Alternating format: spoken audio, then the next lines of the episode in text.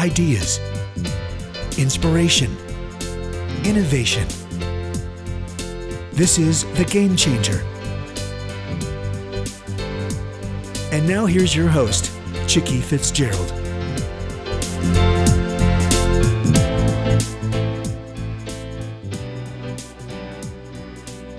Good afternoon. This is Chicke Fitzgerald with the Game Changer Network, and we are going to be talking today with David Livermore. And he is the author of a book called Driven by Difference How Great Companies Fuel Innovation Through Diversity.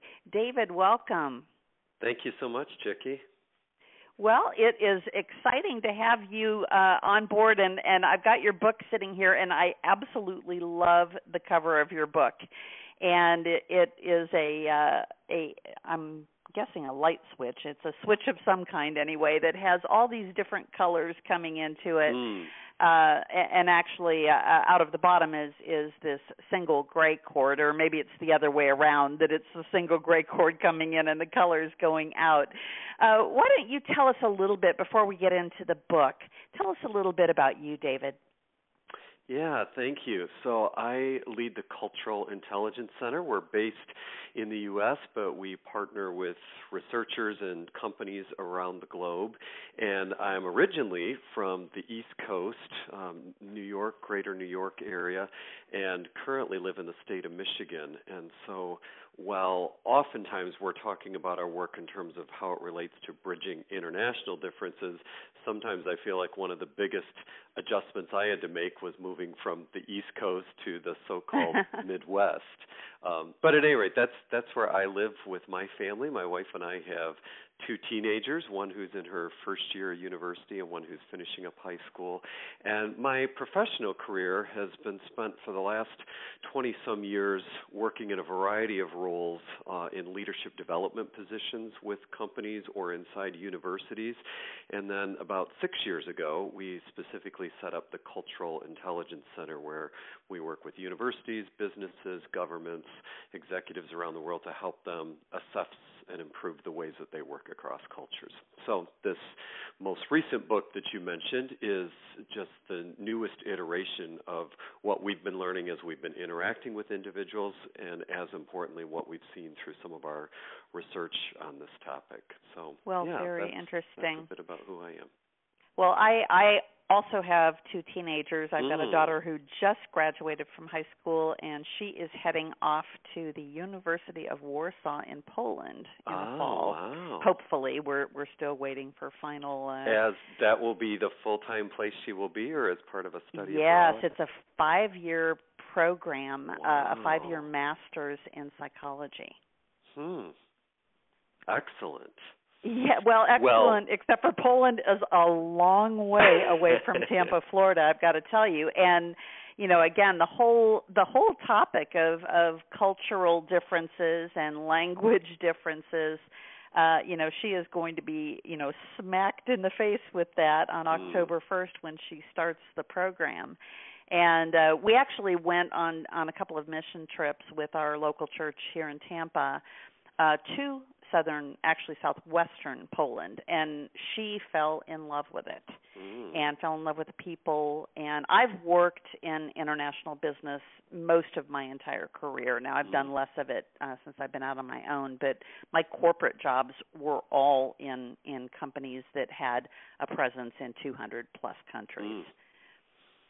Well, it's interesting because in addition to both having teenagers, you know, some of the way that I got involved in this work originally was researching itinerant travelers and to what Really? degree can one engage in the culture and included in that were individuals who go on religious, religious short-term mission experiences as well Oh, as itinerant business travelers and Yeah, and and I have been in the travel industry uh, almost Huh. 40 years now. Mm. So uh, the last 20 have been in consulting, and then the first 20 were were in, in these large corporations that had a presence. Uh, we were one of the first industries to do electronic commerce long before the internet, you know, back Mm. in 1978, and so I've become somewhat of an expert in in that arena. But um, so so you you have written multiple books. So why don't we talk a little bit about where you started as an author and why you started writing this stuff down? Yeah, so actually my my first piece was specifically looking at the short-term experiences of religious volunteers and uh, was I was seeing a big contrast in the way that the locals who received those short-term travelers talked about the experiences as compared to what I heard from those individuals themselves when they were reporting to their family members or in churches. Um, but mm. to get to your second point of why did I write it down, I didn't want to be that that guy, that academic that just talked about problems and what was wrong and didn't offer any solutions. Nor did I really find myself interested in talking in a lot of academic ease. So really right. it was how do we talk about this in real life solutions to I didn't find that the people who were traveling were intentionally trying to go off as ugly Americans in that. There right. were a lot of unintentional behaviors. So that's where I began in that journey. How do you just help people think about ways to do this better? Well, of course, and now I have to tell you an even uh, yeah. more pertinent story because my grandparents, actually both sets of grandparents, but I'll tell you my dad's parents' story first. In 1913, they went to Brazil as missionaries. Mm.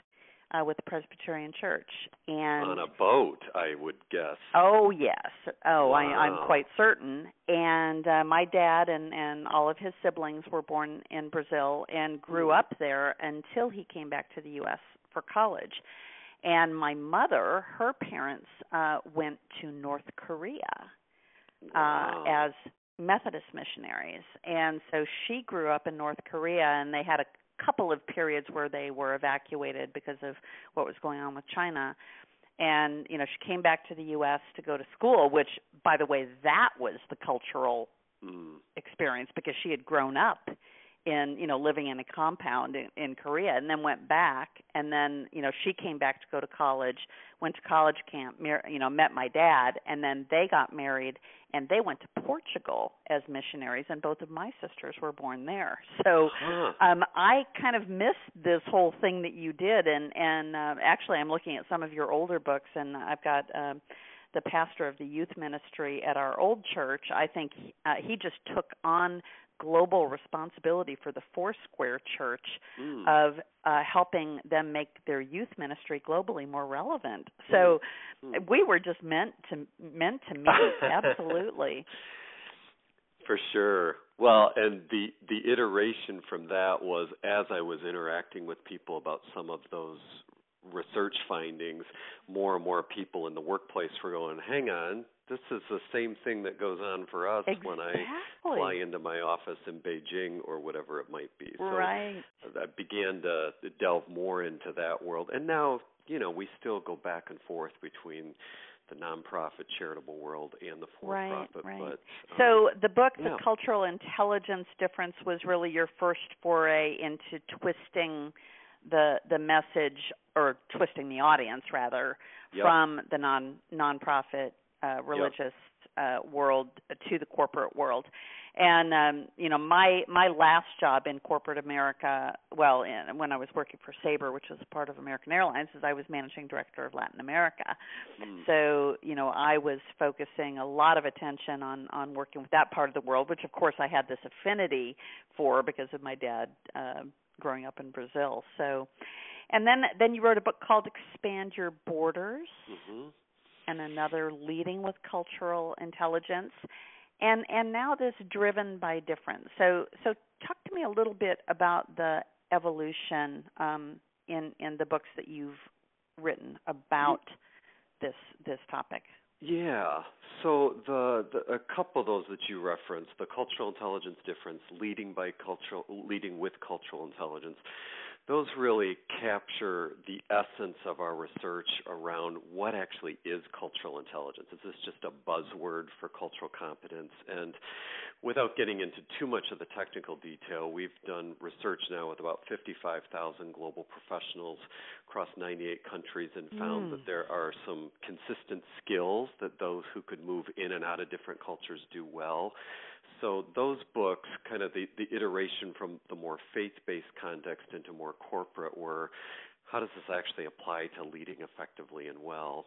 And that leads to the book that we're talking about today. I, I actually, ironically, given the nature of the work and culture, really hadn't spent a whole lot of time in the diversity space. But just as people were saying in response to the short term mission work, doesn't this apply to business?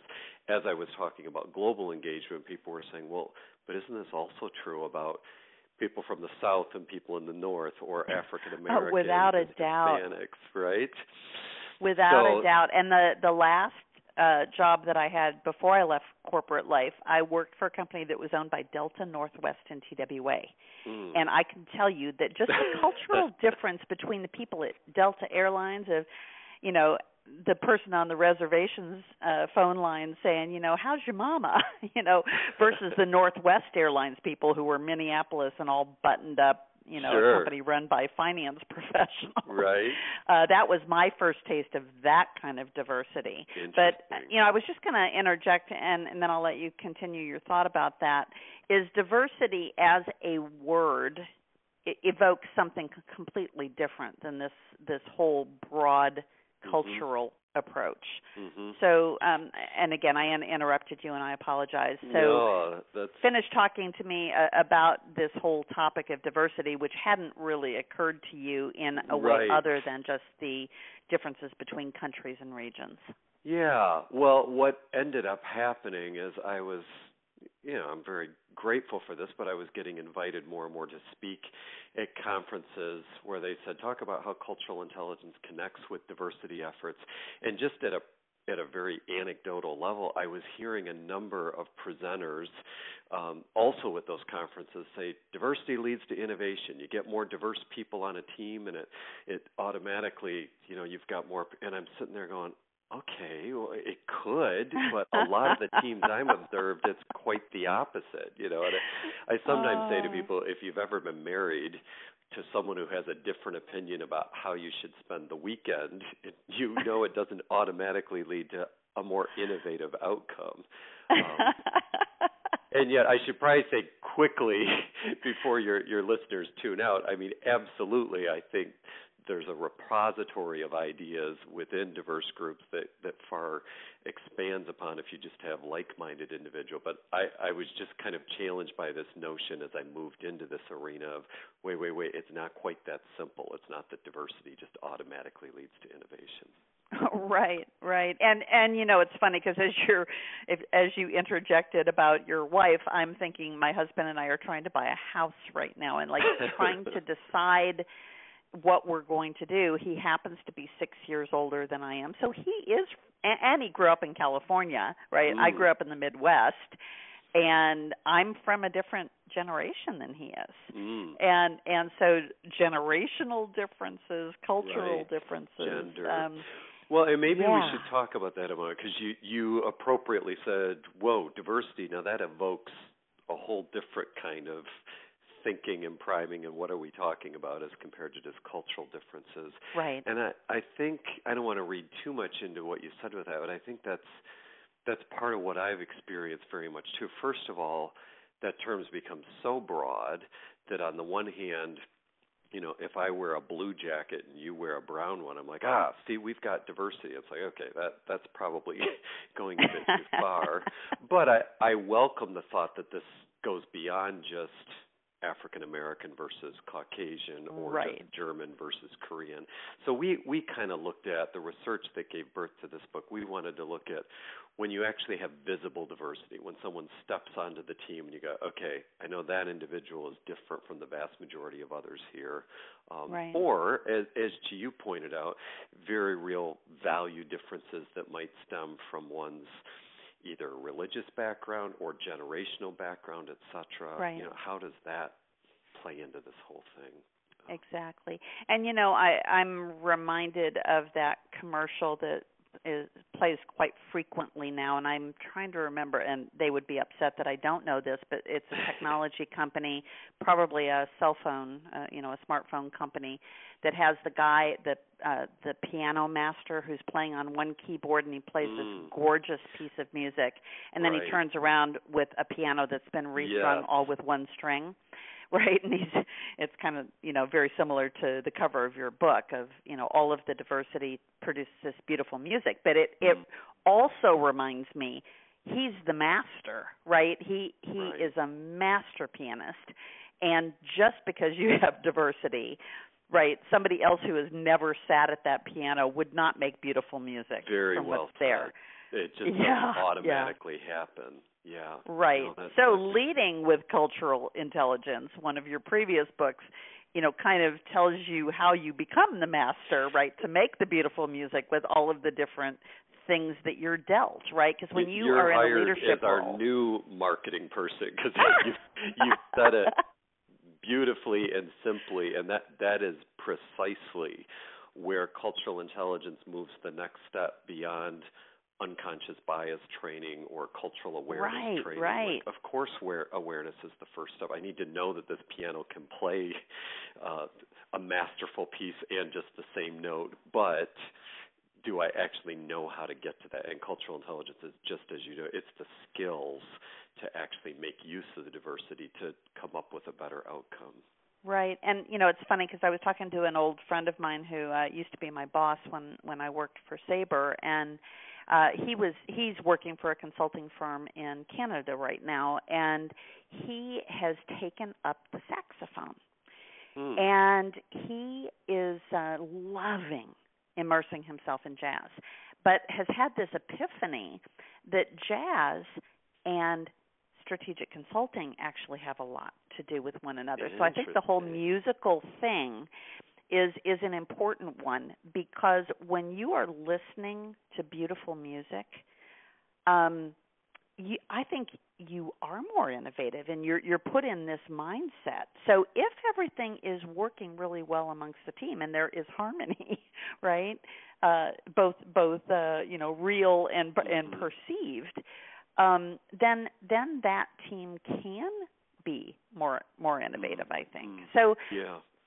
It seems to me that that's what your introduction to the book is all about is talking about diversity in the 21st century workplace we we we have it whether we like it or not or whether we try to craft diversity in a team Yep. Yep. And the other direction that I was thinking, and don't know if you intended this at all when you said that diversity evokes something different, is is I've also found by entering this this a bit different arena is that there is what I call in the, the first chapters a lot of diversity fatigue in the workplace, and so oh yeah. yeah and you're right. I mean both both racial and and otherwise. Um Right. one of the things i've spent a lot of time on in the last 8 years because as i mentioned to you before we started the show the show used to be um the show that was geared at the executive girlfriends group. And we have looked at the fact that executive teams in particular and boards specifically that have more women on them, those companies are more profitable. So I would be interested in the dimension of your research that uh, shows whether the companies that are more diverse are more profitable than those that are Mm. not. Mm. Do you do you track that? Yes, um, we absolutely do, and uh, I mean not broadly that we've looked at all Fortune 500s and that, but right. that that really is the research that gave birth to this book, and it's it's just kind of putting numbers and research findings around the things that you've seen through the School of Hard Knocks and have described Mhm. in our brief conversation here. And essentially, to make it simple, it was we found that the reverse could be true if you aren't careful. We found that homogenous teams, like-minded teams, all-male teams, or all Caucasian teams were outperforming diverse teams when cultural intelligence levels were low. But when cultural intelligence were high, the very finding that you were asking about was absolutely true. That now the diverse teams were way outperforming the homogenous teams on several measures. Right. Well, that gets back to my point about the the pianist. It, it does, right? If you're if you're a bad pianist, Right. nothing's going to sound good. Right? So what you're saying is that the makeup of the team maybe doesn't have anything to do with it. It's really the the cultural intelligence awareness. And and I would say it's both. The the makeup of the team are absolutely the ingredients for mm-hmm. the innovation. It's just that that's not far enough. So I think to the point right. you were making a couple of minutes ago, you see some organizations that work so hard to let's make sure the website reflects these different cultures. Let's make sure the team has equal men and women. And absolutely, but if that's all, then it's back to your right, piano exactly. metaphor. So yeah. So you've broken the book into essentially two parts, and and the yep. first one really is analyzing the climate that makes cultural intelligence mm-hmm. work, and that mm-hmm. and that puts this link to innovation. And then the second part of the book, um, you talk about a model that you have created, this 5D process for mm-hmm. culturally mm-hmm. intelligent innovation. So let's start uh, with the first part, the the climate, and uh, you know the pieces of your research that have have uh, helped you map this out. So you start first by talking about the power of attention. Tell me what yeah. you mean by that.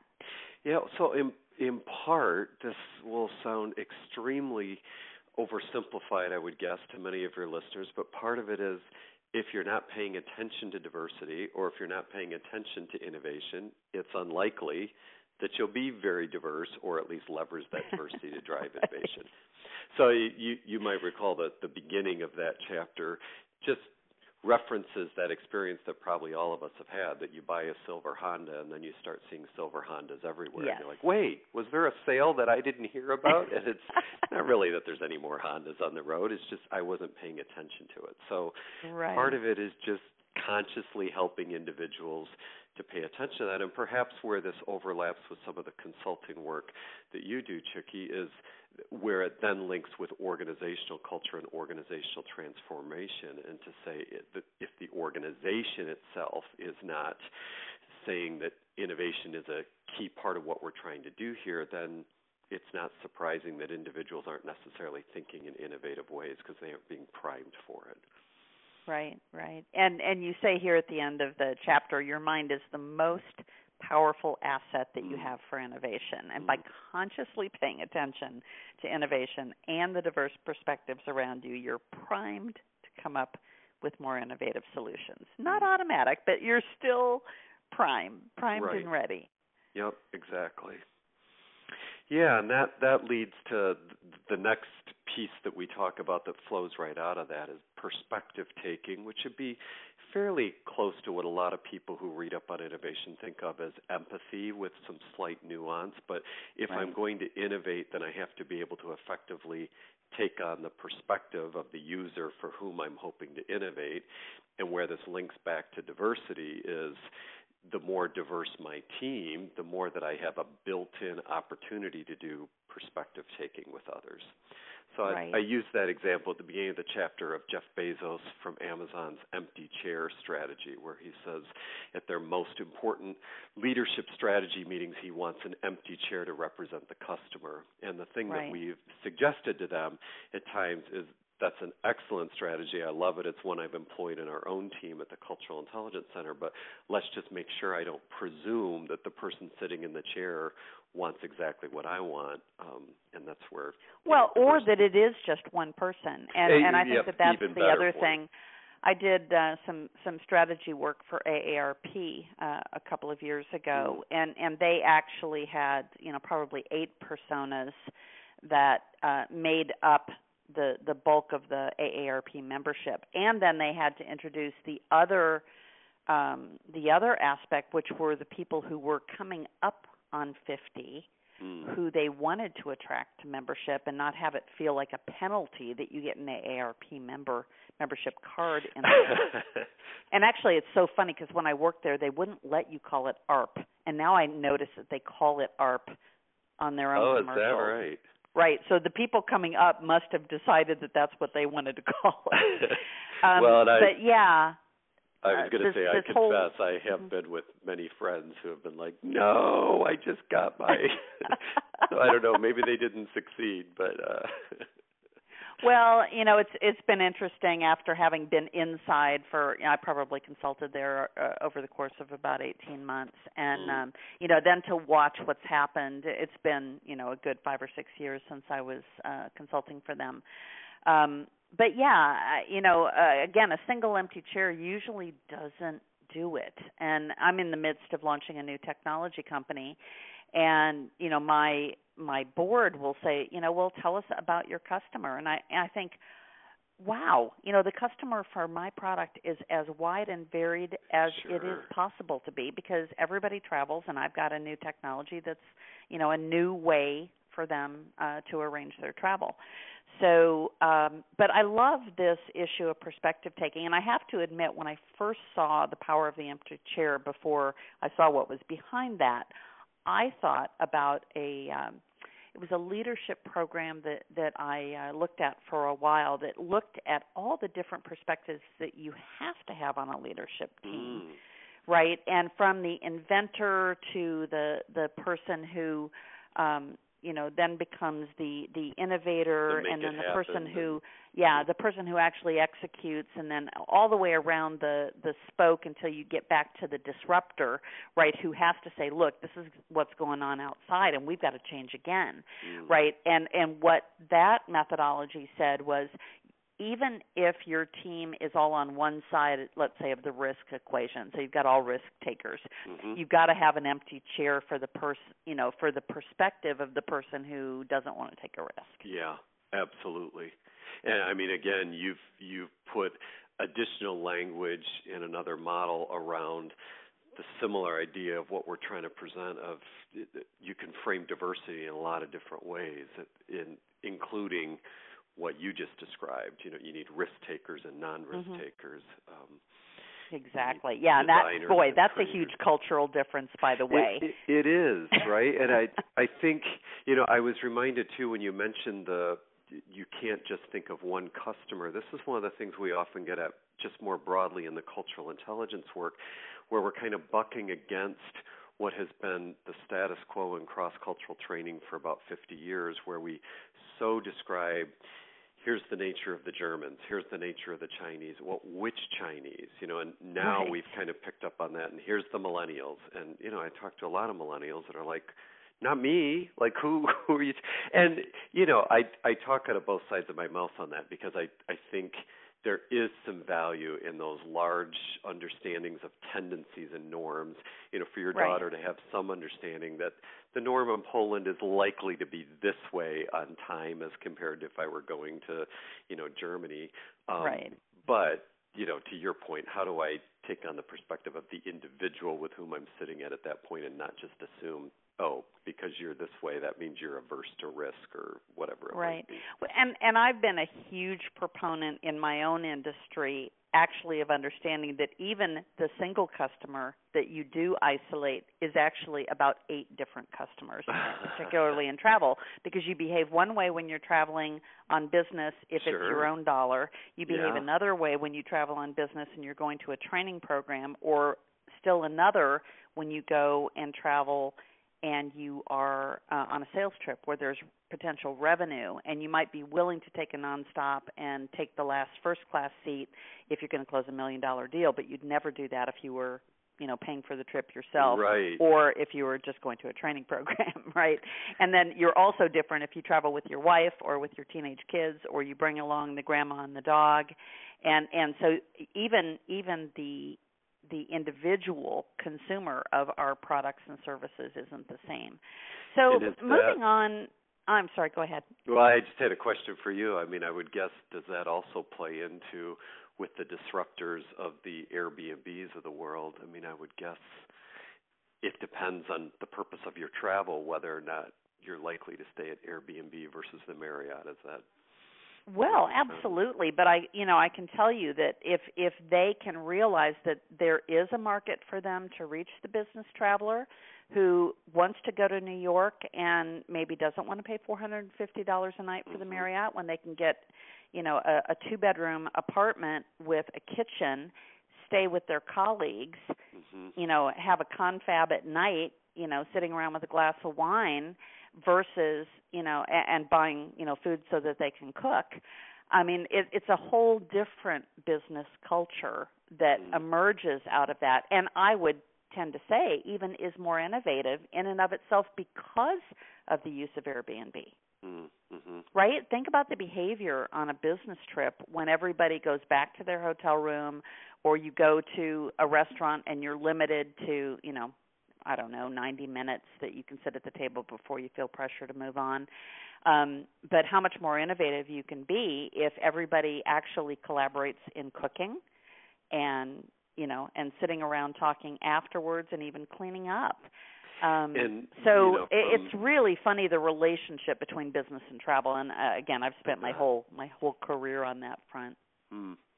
Well, and I was going to say, in, in from our world that we work in, that the I find when I stay in rent local flats like that as compared to the hotel, I just also get to engage in the culture in a different way. Cause Absolutely. I, I can be in the Marriott in Berlin and I might as well be in Chicago, but you know, then suddenly stay in a condominium and like, whoa, okay, I'm walking by people from all over. So yes, exactly.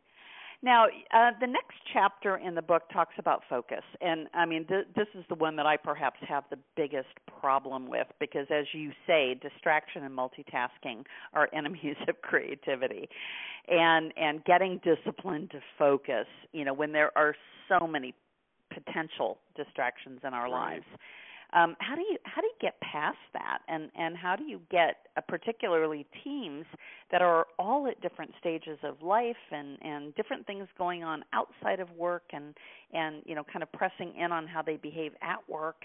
So how how does that focus get harnessed? Yeah, well, I should should qualify this before I jump into answering that by saying, you know, your listeners may at this point hear some of these things and go, how would this be different for any team? Why does it have to be a diverse team? And, in many regards, I'd say that's true. Any team that's not paying attention to innovation, any team that's not doing perspective taking is going to flounder innovation. Any team that's not focused, and the reason that um, we felt like there was the need for some additional research on this is say that all these become exponentially more challenging the more diversity you have. So with focus, it's now not only do I have all the distractions that you and I have day in and day out from the pings of emails and trying to attend to our kids and family members, et cetera. But I also have, whoa, I have to jump on a phone call tonight at 12 o'clock because of time zone differences, or I'm right. sitting in a meeting and I'm dealing with a behavior that appears to me to be really rude, but maybe it's not rude. Maybe that's cultural. Maybe that's what they. So I, I think part of it yep. is, at the risk of oversimplifying, you know, stepping back to take control of our schedule and even on a diverse team to create some um, formalized patterns that say we don't contact each other after these hours. We move around the um, difficult times to be calling in and doing the global call, those kinds of things. Um, and then I would say beyond that, it's the kind of things that you and I are probably reading every week in Fast Company or Inc., et cetera, on turn off the ping of your email, you know, shut it down for a while. Th- those basic strategies we keep being told will help right. us focus um, can be can be useful. One one more concrete suggestion that the book also talks about is particularly if we're engaging on a you know, innovative project requiring some creativity, pretty much the research shows that we can go about 90 minutes at that. Now, sometimes when I say people that like 90 minutes, like if I can stay focused for nine minutes, I'm lucky. but I'm saying, no you know, kidding. if if we're doing an offsite and you have a whole team together, you know, this whole thing of like, we're going to start at eight in the morning. We're going to go till ten o'clock at night, and we'll do a working lunch. And no, the brain can't function that way. So sure, go at it hard, particularly in the morning for a 90 minute, then take a true break and tell everyone they're not allowed to go on email. I mean, I realize people are probably listening to this and going, yeah, right, myself included, but at least to set the ideals there, you know, those, those are a couple of the things that I might suggest people think about in terms of how do you focus specifically when you add the additional layer of distraction from different cultures. Right, right. So you move on to talk about uh, space and taking control of your space to give the right climate for innovation to to thrive, and the, and that the whole notion of your surroundings impacting um, you know how you work with diverse mm-hmm. colleagues and you know i mean i i watch way too much tv by the way i i hadn't hadn't admitted that ever previously on this radio show but today i will tell our listeners i do and I think about uh, watching NCIS, and when the the latest of the um, recruits came on board, uh, she had this habit of sitting on the floor and working. And mm. that's how she was the most creative. And of course, her boss, Gibbs, who's you know the the hardcore uh marine um you know and and he just has very specific ways he likes to work he just could not handle that she had to sit on the floor. Now, occasionally he realizes he needs to just let her do that when she's working through a particularly difficult problem. But you know, you mentioned being in a meeting with someone and and thinking that they were behaving rudely and mm. and uh you know, realizing that maybe that is cultural. So, how does the space around us really impact us? And how do we bring people onto the same plane, literally and figuratively, yeah when we're dealing with diverse uh, backgrounds uh, and cultural backgrounds.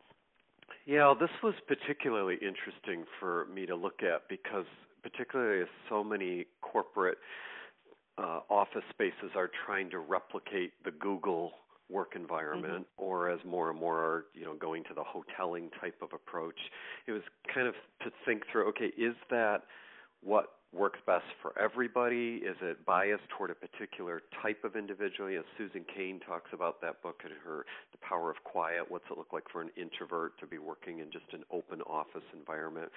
What we've found in drawing from some others' research is the four aspects of space that are universal for everyone, regardless of personality and culture, is some exposure to nature, even if that means looking out the window at a tree or going for a brief walk at lunch, um, natural light, um, you know, minimization of noise and how much the noise distracts you is something that's right. a bit different. And then uh, the last one is temperature, you know, like basic temperature that isn't too extreme either direction. Hmm. But where there's then high variability, are the very things that you just noted. You know, someone who might want to sit on the floor, and somebody who prefers to have their earbuds in. Somebody who's like, let me go work in the cafe or at Starbucks right. for a while. And somebody else is like, oh dear God, give me the quietest library I can find. So I think it's allowing room for that right. diverse perspective again of letting people work from the space that works best for them, but you know, on the other hand, saying that there's something that happens when we're all together. So I mean, exactly. Well, I'm I'm reminded of of one of my first uh, joint venture negotiations. I worked for uh, WorldSpan, which was owned by Delta Northwest and TWA at the time, and we were negotiating to merge uh, with a company that was based in Nice, France. Mm-hmm. Uh, they also had uh, they were owned by three different airlines that were in three different countries. So they had uh, I don't know 80 or 90 uh, different cultures represented in their company. It was called Amadeus, and but because they were in Nice, um, you know, we would have these two-hour lunch meetings. We had free flowing wine right. right at lunch and like our team was like holy cow you know first of all we're still getting over the jet lag and then you know of course we don't want to be rude and not drink with lunch right? And but but we weren't used to it. Like our bodies just physically exactly. weren't used to it. So we had to pace ourselves.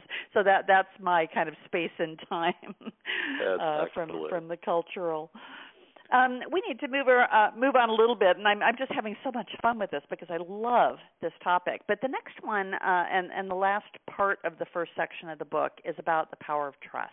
Yeah. And uh, I've got to believe that this is probably the hardest of yep. of all of the things that we've talked about. Took so the far. words out of my mouth. I I think it is, and as you know well, given all your life as an entrepreneur and the work that you do, you know, uh, the ability to let people fail is so key to effective innovation, and yet failure sometimes erodes trust or people respond to it differently.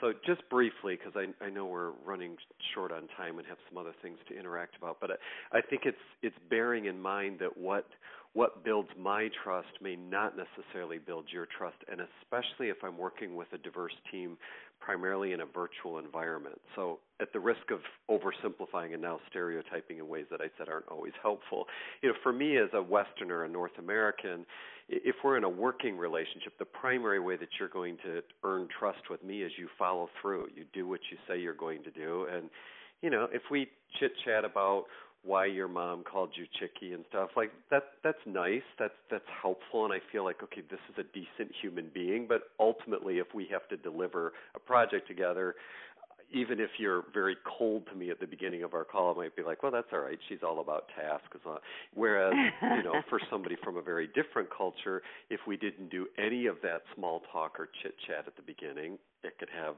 the direct opposite. I I don't care yeah. if you're going to follow through. Are, are you a human being that has any soul to you? And yeah.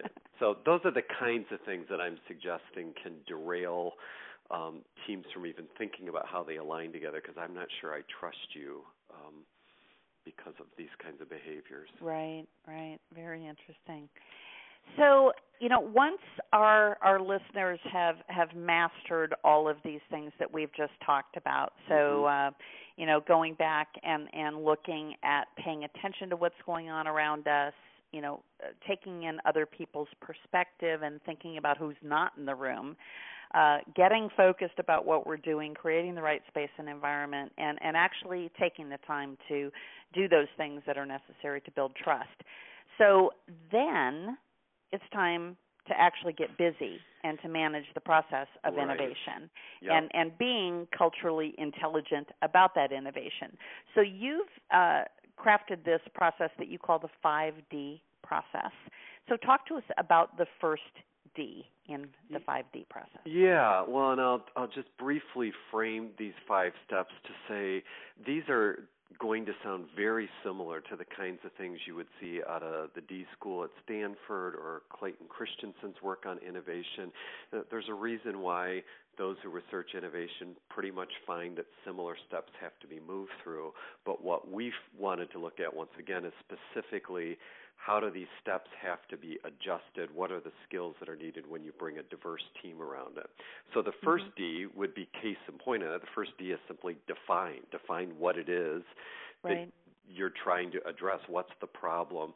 And again, you bring any team together, and hopefully, if you have a good team leader, they've stopped to say, what's the objective?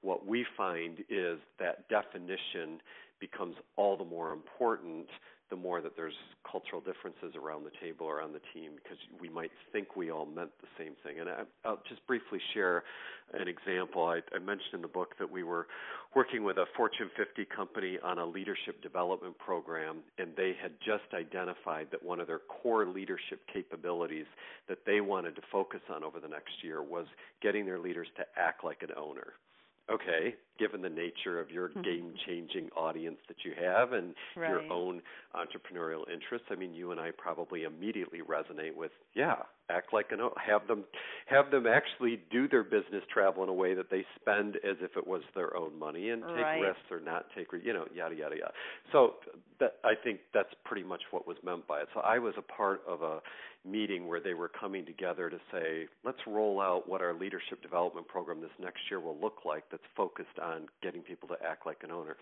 I wasn't facilitating the meeting, somebody else was. He does this very thing, defines up front, hey, we're here today, develop a leadership program around act like an owner, have a nice conversation. The first coffee break, a couple individuals from Thailand pull me aside and they say, um, perhaps you could – help our facilitator understand that owners in our context are perceived to be drunk guys playing golf all day who don't have a clue oh, what's going funny. on in the business and you know first of all I'm not saying at all that's necessarily true of all owners in Thailand or that's the perception, but for them, they no, but saying, that is so right? funny. Like, yeah, how are see, we I would go? frame it. I would frame it slightly different because I talk about that same topic in mm. in a program that I do called injecting entrepreneurial energy. Mm. Right, and and it does talk about what would happen if you were the owner, but I, I can see why that just jumped out at them that they had a different perspective. Yeah, that. and I, that word had a different meaning. Exactly, and to everyone's credit, it wasn't that they were clueless of what was trying to be accomplished, and it wasn't right. like the company itself was like, oh, never thought, but they were just they were sitting there distracted the whole time because even the definition in their mind was not really clear what it you know and i think what you said right. if it had been teased out more into we're trying to get them to think and behave as entrepreneurs oh okay now next step so anyway right, that's the right. definition piece and you know the book kind of lays out just some practical ways of how mm-hmm. might you get people to define carefully what it is they expect the goal to be about Right. And and the next one is dream. And and you know it's so funny because um I'm thinking about this book in the context uh, I'm right in the middle of interviewing uh, offshore development companies and I've done this before and I've gotten burned and you know uh, part of it's cultural but part of it is some cultures don't permit they don't give their people permission to dream they are are given steps and they execute against those steps and so they're mm-hmm. all about doing and not about dreaming mm-hmm. uh, so you're talking here about how do you generate ideas yeah. from a diverse team and i imagine some cultures or or even in a room full of uh, you know seasoned business professionals that maybe are older probably are older and and young people who maybe don't feel like they have anything to offer mm. Yeah. Yeah, that's exactly right. And you know, one of the concrete ways we get at this in the book is let's just think about a brainstorming session. And so those of us who have been socialized in classrooms growing up at school or in our homes of hey, offer offer a unique idea. It doesn't matter how wild and off the wall it is, just say it. It might spark something else as compared to individuals who've been brought up in classrooms like you just said, here's step one, here's step two, or you know, don't speak up unless asked to do so. So it's predisposed. Many times, the ways that we even get people to offer their ideas to us are predisposed toward a particular cultural group, and so that's all we're after is kind of taking an intentional strategy of how are you going to draw ideas out from individuals who maybe haven't been brought up in cultures where that's right. as prioritized or or at least go about it in a, a way that's different. Right. You know, I think the next one perhaps is one of the most interesting to me because some organizations are really good at that dreaming and brainstorming uh, piece, yep. but they never ever can get to a decision. right. And and so the next one is selecting and selling the idea and like getting everybody on board. Um and in again in some cultures the person who makes that decision is the boss. Yep. And they would never ever dream about a worker on the team actually having a voice right. in that decision. So is that what you're implying it is. here? yeah it's very much you know and it it kind of relates back to from the first part of the book, the perspective taking idea, back to your point of who, are the customers who sit in the empty chairs. So, how do I decide based upon what I know about the customer, and how do I make more explicit what the decision making process will be rather than just assuming that everyone knows that no, actually, this won't be a boss made decision, or, you know, it'll be consensus. Right. Yeah, the the next one, design, um, is the fourth step in the process, and it gets more specifically into how does culture even influence one's preferences for how they want an object to be designed. So, you know, everything from color schemes to layouts of a website to you know the actual functionality of something. Um, so this kind of dovetails into the piece on innovation that's often talked about design, design, design, but design is often predisposed toward a sort of Western eye for something. And it's saying as more and more markets and opportunities are being found in more emerging markets, are we designing in a way that makes sure we understand what that customer actually needs? Oh, absolutely, absolutely. And there's a, a really interesting organization um, called UserTesting.com mm. that for a software developer that doesn't have the money for a huge, you know, quality assurance testing team inside, um, you can actually put your product out. Your, you know, if you've got a minimum viable product, you can put it out to be tested by different age groups, by people Mm. in different countries, by people on different platforms. That's great. And you know, you essentially pay by the by the individual, right? By the number of encounters that you have. But the neat thing about it is that the person who is looking at your product is actually recording their session both Mhm. visually and Mhm. and the um the audible side of things. Mm. And so you're hearing their reaction as they're trying to navigate through what you have brilliantly designed for whoever you think your audience is. right. And uh, when we were designing our original product, we knew that it was going to be used. We were actually trip enabling the obituary, right, for a funeral home. Mm. So that if you knew that you know Uncle Harry had died and and you know you wanted to go to the funeral, this allowed you to find a hotel near the funeral home. And it was just unbelievable to me because I had been immersed in it for so long to hear how people behaved. And it it just it, it just made made me laugh sometimes because I didn't think things through for their particular sit- situation. I tried to be sensitive to the fact that they were, you know, sometimes in shock, certainly grieving, uh, and that that was different than planning a vacation to Disney, right? So um, let's move on uh, since we, we are coming to the top of the hour, and I want to be mindful of your time. Um, so the last one is deliver, and this is this is all about the implementation phase. And again, getting back to the decision making, some companies are great at like figuring out what they want to do, but they've got so many competing priorities that they never actually get to the implementation phase. yeah. Yeah. And and so here you're talking about minimizing the conflict that can happen and maximizing the strength of the different team members. And you had mentioned something earlier about, you know, like the midnight conference calls.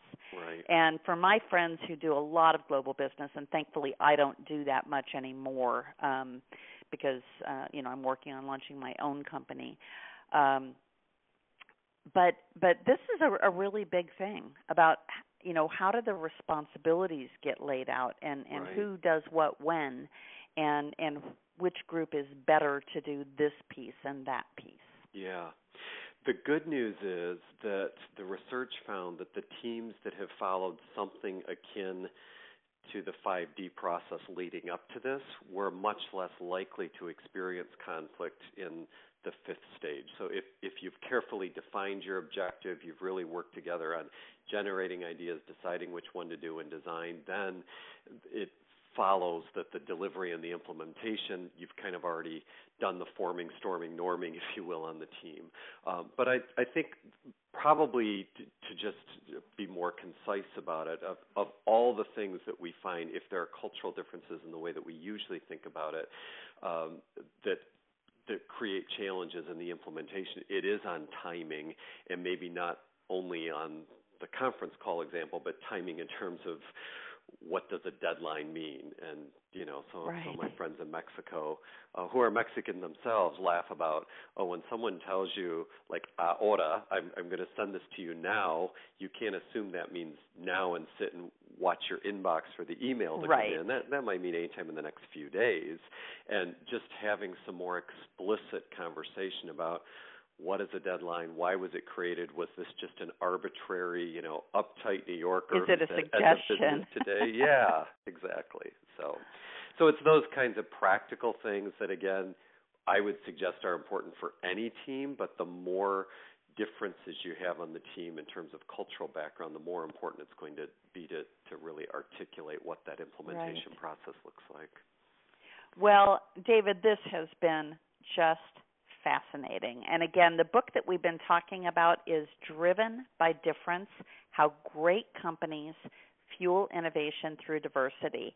And, you know, it's funny, when I originally saw it, I thought, oh, well, this is only for big companies, right? They're the ones who are dealing with diversity. And, and, uh, but, but now I can see that even for the solopreneur like myself who's building a new technology company and I'm having to deal with, you know, uh, different kinds of developers all over the world, you know, I need this every bit as much as the person in the Fortune 500 Fortune 50 company who's trying to figure out how to deal, you know, with people in their various offices around. Uh, so uh, again, I, I encourage folks to pick up this book if if you uh, fall into any of those categories or anything in between. David, how can folks reach you if if they do want you to come and talk about this topic, uh, you know, to their company or to to an event that they're holding? Thank you. Yeah, if you just visit us at culturalq.com um, or uh, my own website that has more info about the book at davidlivermore.com, you'll find contact information there, and we'd be delighted to interact with any of you about ways we could collaborate together on this topic. Well, fabulous. And for those of you who'd like to learn more about the Game Changer Network, just go to thegamechanger.network and you can listen to uh, the last couple of our radio shows uh, free and commercial free. And we would love for you to consider joining the network and uh, just join us again. We're here every Friday at, at noon, and the shows are syndicated out over a wide range of platforms. So thank you so much for listening to us, and we will see you next week. You've been listening to The Game Changer Ideas inspiration, innovation with Chicke Fitzgerald.